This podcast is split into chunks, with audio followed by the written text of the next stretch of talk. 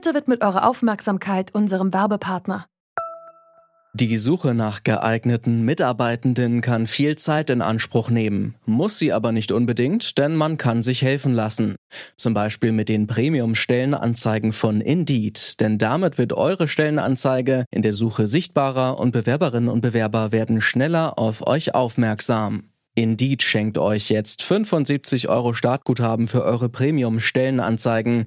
Klickt dazu auf den Link in den Shownotes. Es gelten die A G B. Guten Abend, meine Damen und Herren. Die Deutschen leben wieder in einem souveränen, freien und geeinten Land. fünfundvierzig Jahre nach dem Zweiten Weltkrieg endete in der vergangenen Nacht die deutsche Teilung. Die D D R und die Bundesrepublik vereinigten sich zu einem Staat. Das hat Werner Feigl, der Tagesschausprecher, am dritten Oktober neunzehnhundertneunzig verkündet. Vor dreißig Jahren also. Seitdem ist Deutschland wieder vereint. Wer um das Jahr neunzehnhundertneunundachtzig geboren ist, erinnert sich weder an die Mauer noch an innerdeutsche Grenzkontrollen oder die Sowjetunion. Trotzdem sind auch diese sogenannten Nachwendekinder von der Teilung betroffen. Wir fragen uns heute, wie vereint ist diese Nachwendegeneration? Es ist Freitag, der zweite Oktober, und mein Name ist Amelie Bärbut. Hi.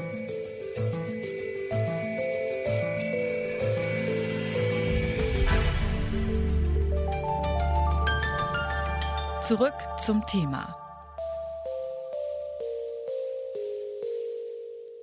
Auch wenn viele das Gegenteil behaupten, noch immer ist es ein Thema, ob man aus Westdeutschland kommt oder aus Ostdeutschland. Ersteres gilt als das normale Deutschland, Menschen aus Ostdeutschland aber werden zu den anderen gemacht. So ging es zumindest Johannes Nichelmann, dem Autor des Buchs Nachwendekinder, als er aus Berlin nach Bayern gezogen ist. Dass ich als Ostdeutscher gesehen werde, ist mir zum ersten Mal passiert, als ich im Alter von so zwölf Jahren nach Bayern gezogen worden bin von meinen Eltern, von meiner Mutter. Die ist da hingegangen wegen der Arbeit Anfang der zweitausender und auf einmal war ich eben in einer Ecke, die sehr ländlich war und in der die Strukturen ähm, ganz anders waren als zu Hause, und auf einmal war ich eben der Ossi und konnte mir das selbst gar nicht erklären, was jetzt meine Aufgabe als Ossi so ist, und meine Aufgabe war es vor allen Dingen irgendwie ähm, ja, mit den ganzen Klischees, die da auf mich eingeprasselt sind, umzugehen. Also es hat so eine, in der Soziologie sagt man, Veranderung stattgefunden. Die anderen haben festgestellt, ich bin jetzt ein Ossi. Ich weiß bis heute gar nicht so richtig, was ein Ossi sein soll, weil ich finde, es gibt gar keine allgemeine Zuschreibung von Ostdeutschen, die stimmen würde, weil es ist ja ein sehr unterschiedlicher und sehr diverser Kulturraum. Johannes Nichelmann ist in Berlin geboren. Obwohl er im vereinten Deutschland groß geworden ist, hat er sich mit dem Klischee des Ossis konfrontiert gesehen. Warum ist das so und was muss geschehen, damit Deutschland eine echte deutsche Einheit erreicht? Darüber habe ich mit Daniel Kubiak gesprochen. Er ist Soziologe an der Humboldt-Universität in Berlin und forscht dort zu ostdeutschen Identitäten. Hallo. Hallo. Wer in Westdeutschland aufgewachsen ist, fühlt sich deutsch. Wer in Ostdeutschland aufgewachsen ist, fühlt sich aber meist ostdeutsch. Das trifft nicht nur auf diejenigen zu, die die D D R noch kennen, sondern auch auf die Nachwendekinder. Warum ist das so? Ja, da müssen wir auf jeden Fall aufpassen. Ähm, das ist nicht so, dass man sich mehrheitlich ostdeutsch fühlt, wenn man in Ostdeutschland aufgewachsen ist. Ähm, also es gibt die äh, Studie der Otto-Brenner-Stiftung, die uns sagt, dass junge, junge Ostdeutsche, zwanzig Prozent der jungen Ostdeutschen der Aussage zustimmen, dass sie eher ostdeutsch als deutsch sind. Und nur acht Prozent der jungen Westdeutschen stimmen dieser Aussage zu, dass sie eher westdeutsch als deutsch sind. Das heißt, es ist in beiden Teilen eine Minderheit. Allerdings ist eben der Anteil im Osten größer.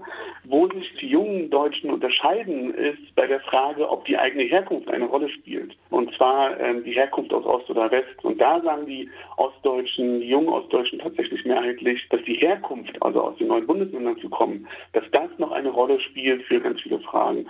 Und ich glaube, daran kann man schon erkennen, dass äh, warum das so ist. Das kommt nämlich ganz, ganz viel darüber, dass die Fragen von Identität und von Zugehörigkeit sehr stark damit verbunden sind, äh, wie man von anderen gesehen wird, ob man von anderen als Ostdeutsch zum Beispiel angesprochen wird oder auch Diskurse über die deutsche Wiedervereinigung sehr stark ähm, zu ostdeutschen Diskursen gemacht werden.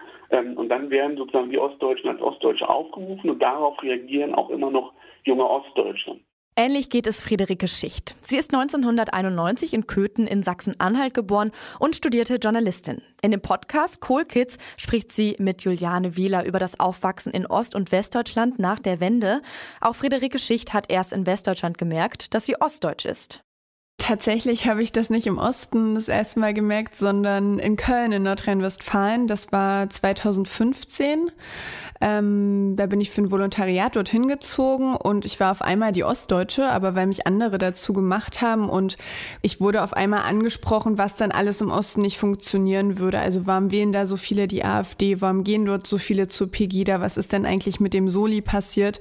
Und ich habe gemerkt, dass es noch sehr, sehr viele Vorurteile und Klischees ähm, in den Köpfen gibt, auch in meiner Generation, die der Nachwendekinder, und dass ähm, diese Klischees durch ganz viel Unwissen befeuert werden und dass wir eigentlich alle miteinander noch sehr viel reden müssen, um sozusagen die Mauer in den Köpfen endlich zum Einsturz zu bringen. Das sagt Friederike Schicht. Ihre Podcast-Partnerin, die Journalistin Juliane Wieler, auch bekannt als Jule Wasabi, ist in Westdeutschland aufgewachsen. Sie kommt aus dem Schwabenland. Genau wie für viele andere Westdeutsche war Ostdeutschland für sie lange kein relevantes Thema. Also was total interessant ist und was ich jetzt auch wieder bei dem Podcast lerne, ist, dass halt der Westen so ein bisschen als der Standard angesehen wird. Und das ist, glaube ich, so mit die problematischste Sache, die ich jetzt auch erst durch den Podcast richtig gelernt habe, weil ich halt immer so war, hm, was betrifft's mich denn? Ich habe doch nichts damit zu tun. Bis man halt merkt, okay, ich habe halt nur nichts damit zu tun, weil einfach alles so ein bisschen angeglichen wurde.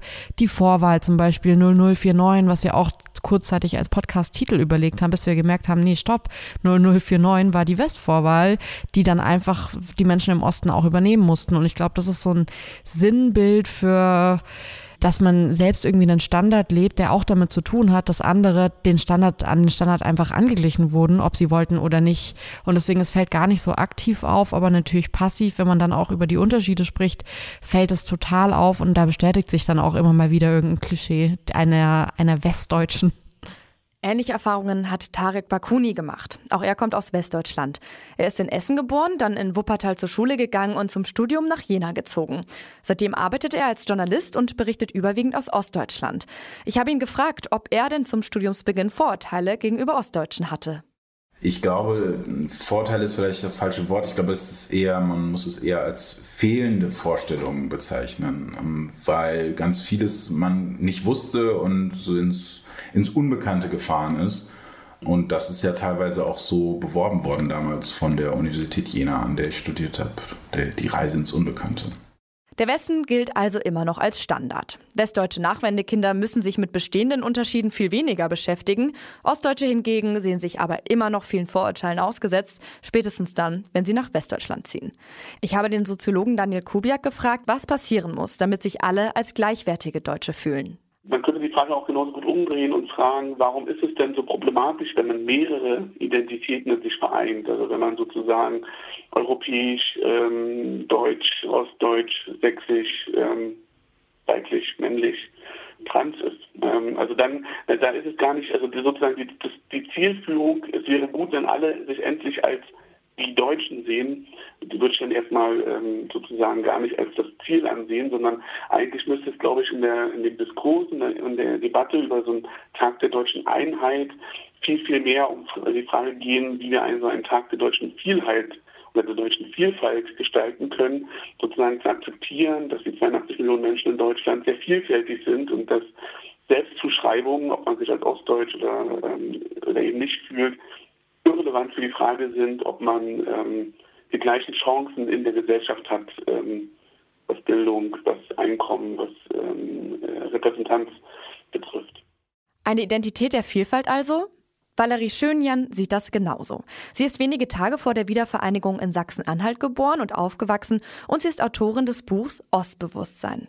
Ich glaube, wir können halt alles auf einmal sein, ne? Also Mensch besteht ja aus mehreren Identitäten und Identität ist ja ein Konstrukt. Man wacht ja nicht irgendwie auf und plötzlich die legt die eigene Identität neben einem, sondern es muss irgendwie was passiert sein, damit man mal darüber nachdenkt, ja. Und deswegen ist auch ostdeutsche Identität irgendwie ein Konstrukt und äh, E U-BürgerInnen Identität und ich glaube, ähm, das ist schon irgendwie der Anspruch, dass wir es sein können, aber ich meine, der große Anspruch ist natürlich dann irgendwie auch Weltbürgerin zu sein, ja, also dass wir uns irgendwie alle als eins verstehen, aber ich glaube, das sind alles nochmal so eine krasse Abstraktionslevel, dass es auch okay ist, sich einfach als Ostdeutsch zu fühlen.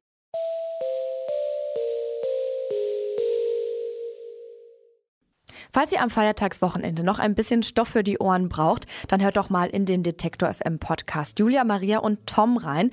Der ist im vergangenen Jahr zum Mauerfalljubiläum entstanden. Mein Kollege Christian Bollert hat nach dreißig Jahren Mauerfall mit drei Menschen gesprochen, die am neunten November neunzehnhundertneunundachtzig geboren worden sind. Ansonsten könnt ihr uns natürlich gerne auf Spotify folgen. Da sind wir jetzt auch in eurem Daily Drive. An dieser Folge haben Marita Fischer und Andreas Popella mitgearbeitet. Esther Stefan war Chefin vom Dienst und ich bin Amelie Bärbut. Macht's gut, bis bald.